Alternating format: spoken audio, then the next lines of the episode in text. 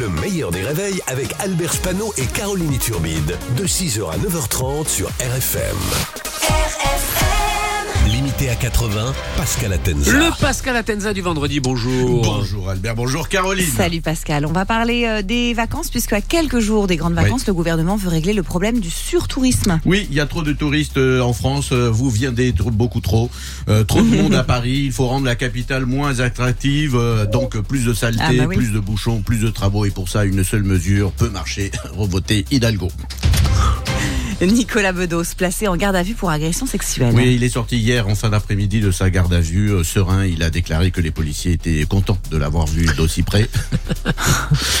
Alors il sera jugé en 2024 et en attendant, Nicolas Bedos n'a pas le droit de quitter Paris, il n'a pas le droit de parler à la plaignante et surtout il n'a pas le droit de faire de film d'ici 2024.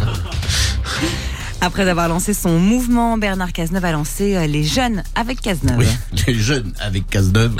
Déjà dire les jeunes avec Cazeneuve, bah, bah, ça fait pas jeune. Hein. Euh, ça marche pas. C'est comme si on disait les bras avec Philippe Croison. ça marche pas. Enfin, ça marche pas en général. euh, De toute façon, je crois que Cazeneuve lui-même n'a jamais été jeune. Ah non, jamais. Il est né chauve à 42 ans.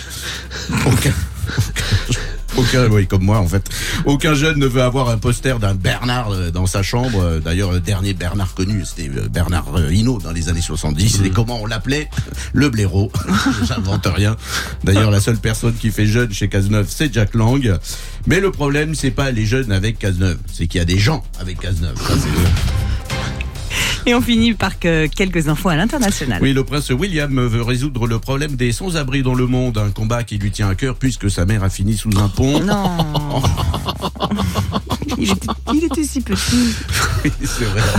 On en est encore là. Oui, bah oui. En Chine, au moins 31 morts après une explosion dans un restaurant. Conclusion de l'enquête, c'était trop épicé.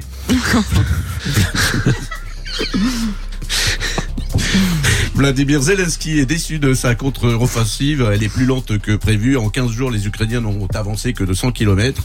Alors les Allemands leur ont donné des chars pour la contre-offensive. Les Américains ont donné des missiles pour se défendre. Et manifestement, pour se déplacer de 100 km en 15 jours, les Français leur ont donné des sandéros. Bravo Pascal. bon week-end Pascal Atenza qui est sur RFM tous les matins à 7h15. Le replay en vidéo sur le Facebook du Meilleur des Réveils et un podcast également sur les plateformes ou rfm.fr. Le meilleur des réveils, c'est seulement sur RFM. RFM